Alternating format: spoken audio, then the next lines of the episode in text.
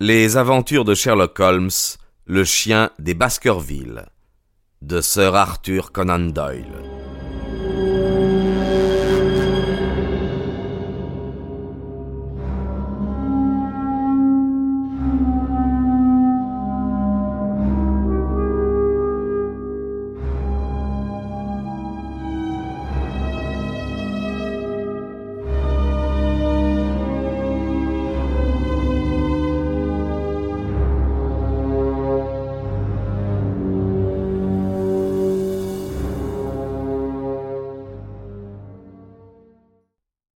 Pour lancer facilement le chien à la poursuite de Sir Henry, il était essentiel que Stapleton se procurât un objet ayant appartenu au jeune homme. Avec une promptitude et une audace caractéristiques, il se mit en quête de cet objet, et nous ne pouvons douter que le valet d'étage ou la femme de chambre de l'hôtel n'ait été soudoyé par lui dans ce but. Par hasard, la première bottine remise était neuve, et par conséquent sans utilité. Il la renvoya et en demanda une autre, une vieille. Cet incident, très instructif, me prouva immédiatement qu'il s'agissait d'un chien en chair et en os. Aucune autre supposition n'aurait expliqué ce besoin d'une bottine vieille et cette indifférence pour une neuve. Plus un détail est futile, ridicule, plus il mérite qu'on l'examine, et le point même qui semble compliquer une affaire est, quand on le considère attentivement, celui qui très probablement l'élucidera. Ensuite nous reçûmes le lendemain matin la visite de nos nouveaux amis, toujours espionnés par Stapleton dans son cab. Il savait où je demeurais, il me connaissait de vue, j'en conclus que la carrière criminelle de Stapleton ne se bornait pas à cette seule tentative contre les Baskerville. En effet, pendant ces trois dernières années, on a commis dans l'ouest de l'Angleterre quatre vols qualifiés, tous restés impunis. Le dernier, datant du mois de mai à Folkestone, a été surtout remarquable par le sang-froid avec lequel le voleur masqué a brûlé la cervelle du domestique qui venait de le surprendre. Je ne serais pas étonné que Stapleton euh, augmentât ainsi ses ressources de jour en jour plus minces, et que depuis longtemps déjà il méritât d'être classé parmi les coquins les plus audacieux et les plus résolus. Il nous a donné la mesure de sa décision le matin où il nous a glissé entre les doigts si heureusement pour lui, et le fait de me renvoyer mon propre nom par le cocher prouve son audace. Dès lors, il comprit que je l'avais démasqué à Londres, et qu'il n'y avait rien à tenter dans cette ville. Il retourna à Dartmoor, et attendit l'arrivée du baronnet. Un moment, dis-je, vous avez certainement décrit les événements dans leur ordre chronologique, mais il est un point que vous avez laissé dans l'ombre. Que devint le chien pendant le séjour de son maître à Londres? Je m'en suis préoccupé, répondit Holmes. Ce détail avait son importance. Il est hors de doute que Stapleton ait eu un confident, mais je suis non moins certain qu'il a toujours évité avec soin de lui donner barre sur lui en lui confiant tous ses projets. Un vieux domestique, nommé Anthony, vivait à Merripit House. Ses rapports avec Stapleton remontent à plusieurs années, à l'époque où la famille habitait le Yorkshire. Cet homme ne pouvait donc ignorer que son maître et sa maîtresse fussent mari et femme, il a disparu du pays. Or, Anthony n'est pas un nom aussi commun en Angleterre qu'Antonio en Espagne ou dans l'Amérique du Sud. De même que Madame Stapleton, il parlait couramment anglais, quoiqu'avec un curieux grasseillement. Je l'ai aperçu plusieurs fois traversant la grande fondrière de Grimpen et suivant le chemin que Stapleton avait balisé. En l'absence de son maître, il prenait probablement soin du chien, sans soupçonner toutefois l'usage auquel on le destinait. Les Stapleton revint donc à Dartmoor, bientôt suivis par Sir Henry et par vous.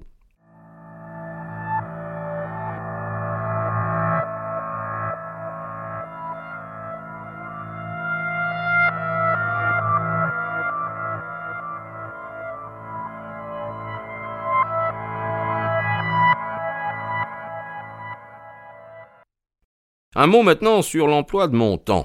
Peut-être vous souvient-il qu'en examinant le papier sur lequel on avait collé les mots découpés dans le Times, je regardais attentivement le filigrane. Je tenais ce papier à quelques centimètres de mes yeux, et je sentis un parfum à demi évaporé de jasmin blanc.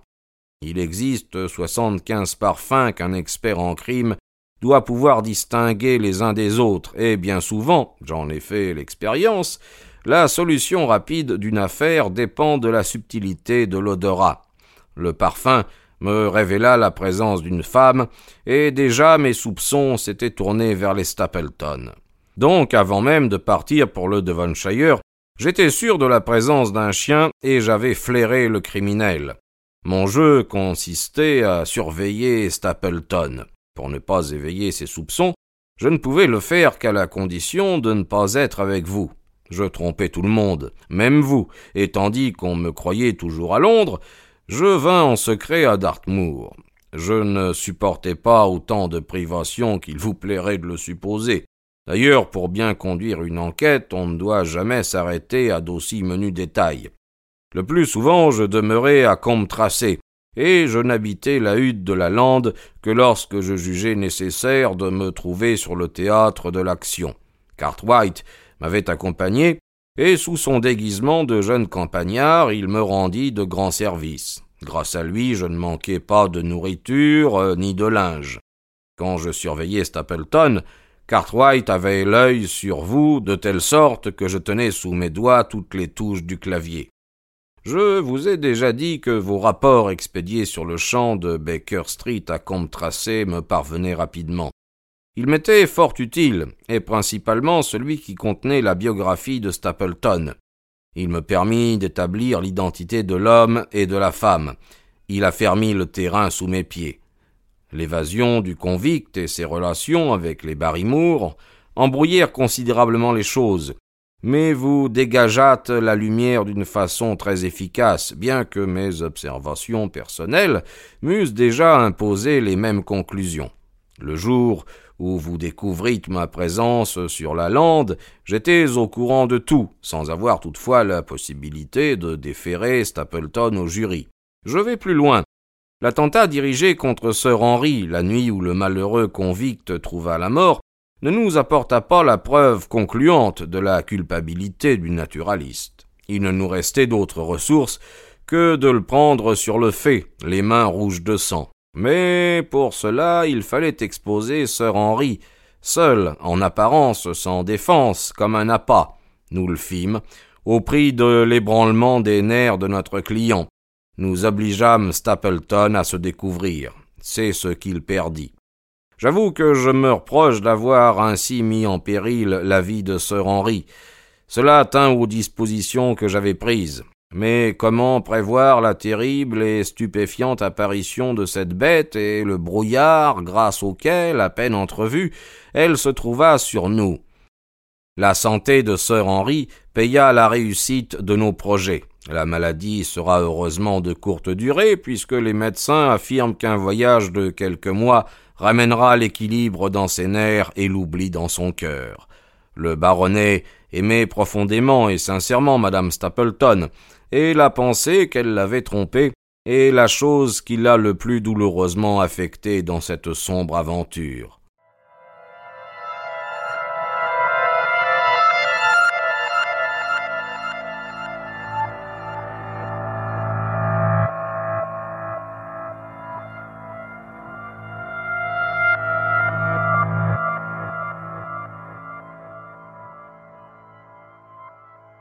Quel rôle a joué madame Stapleton?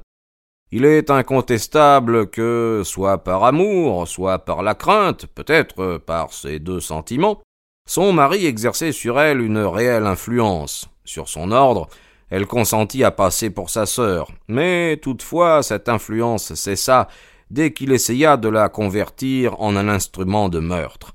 Elle avait tenté d'avertir sir Henry autant qu'elle pouvait le faire sans compromettre son mari. De son côté, Stapleton connut les tortures de la jalousie.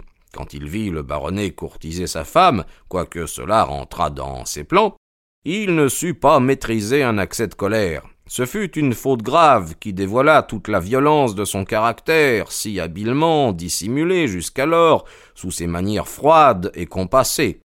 En encourageant l'intimité des deux jeunes gens, il provoquait les fréquentes visites de sir Henry à Merripit House et préparait pour une heure quelconque l'opportunité qu'il désirait.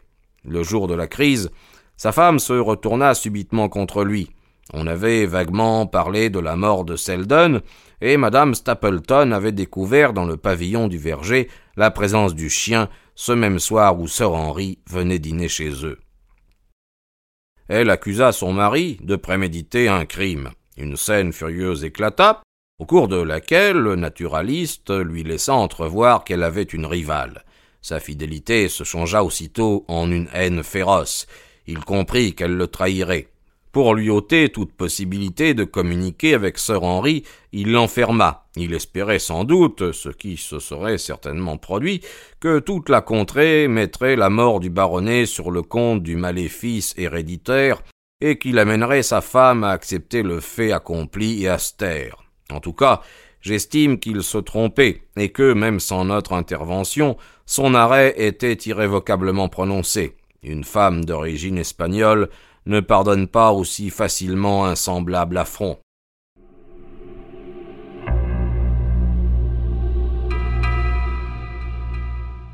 Maintenant, mon cher Watson, je ne pourrai, sans recourir à mes notes, vous fournir plus de détails sur cette curieuse affaire.